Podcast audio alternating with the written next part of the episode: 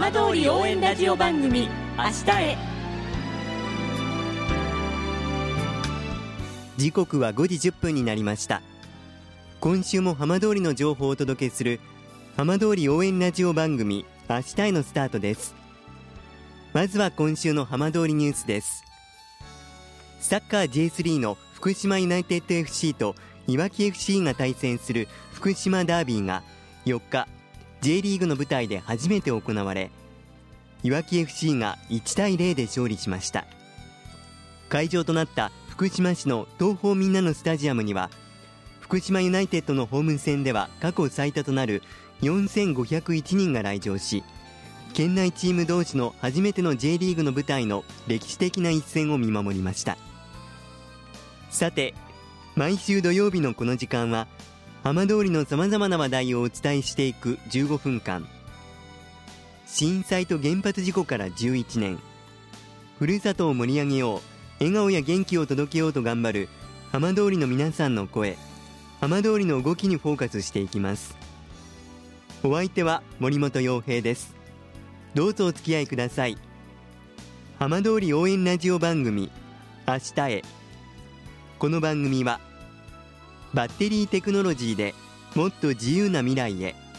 東洋システムがお送りします。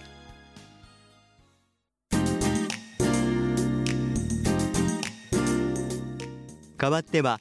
浜通りの話題やこれから行われるイベントなどを紹介する浜通りピックアップです。浪江町のベンチャー企業ビヨンドラボが先月29日から今月1日までの3日間、浪江町で中高生を対象とした留学体験プログラム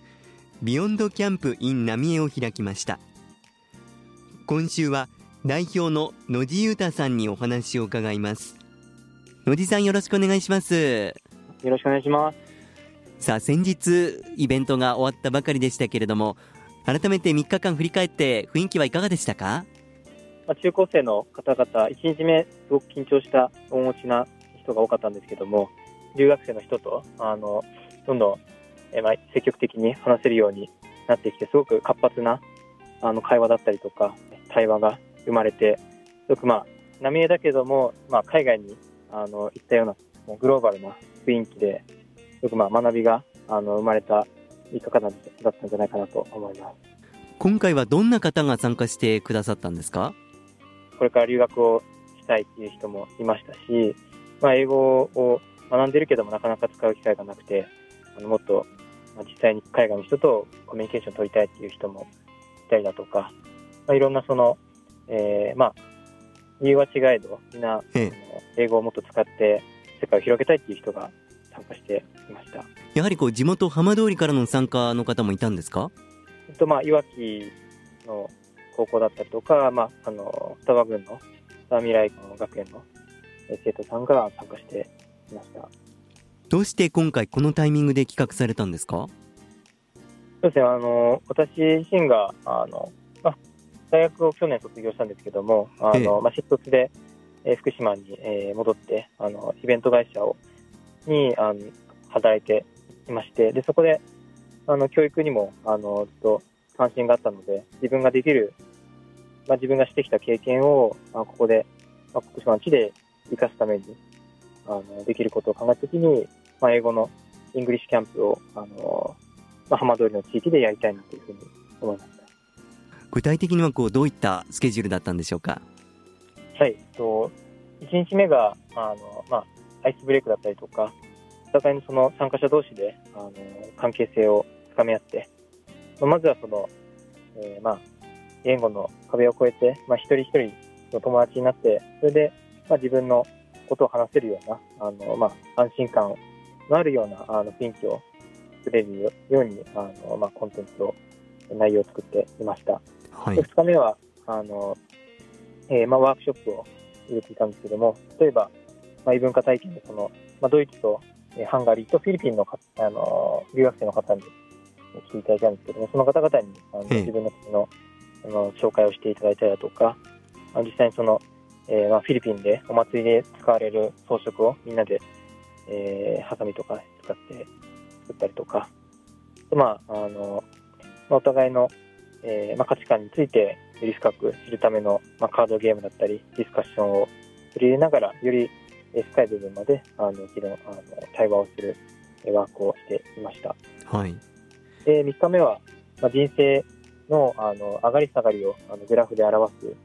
ワークをしまして、はい、でそこで表面的な部分だけじゃなくて、その人のこれまでの経験だったりとか、人生の選択について、英語で話をして、それで国の違いだったりだとか、価値観の違いでどういう価値観を持って今まで選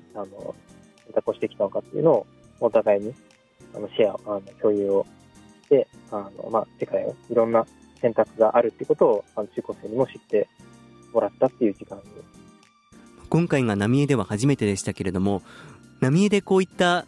この企画をすることの意味ですとか、これからこんな風にまた何かやっていけたらという部分はいかがでしょうか。そうですね、はい、浪江マッチっていう原発事故の被災をして、やはり今復興の途上にあるわけなんですけども、その教育環境だったりとか、塾もなかなかない中でこういった機会っていうのをまず最初に作っていくっていうところがまず一つとしてはあるのかなと思っていまして、もう一つは海外からも福島という地域が今ある意味注目されている状況の中で自分で英語で考えを発信したりだとか自分の言葉でコミュニケーションが取れる人材っていうのがすごく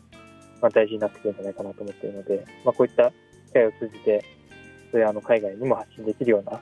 人を増やしていきたいなと思っております。わかりました。野地さん、どうもありがとうございました。ありがとうございました。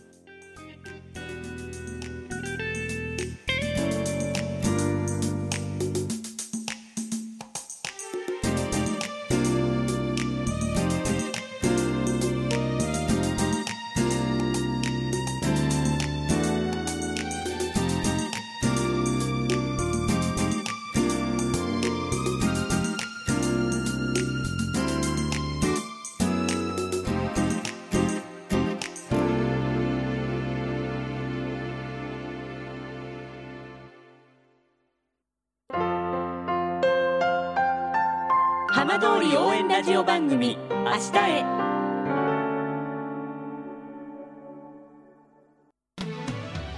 浜通りの情報をたっぷりでお送りしてきました。浜通り応援ラジオ番組明日へ。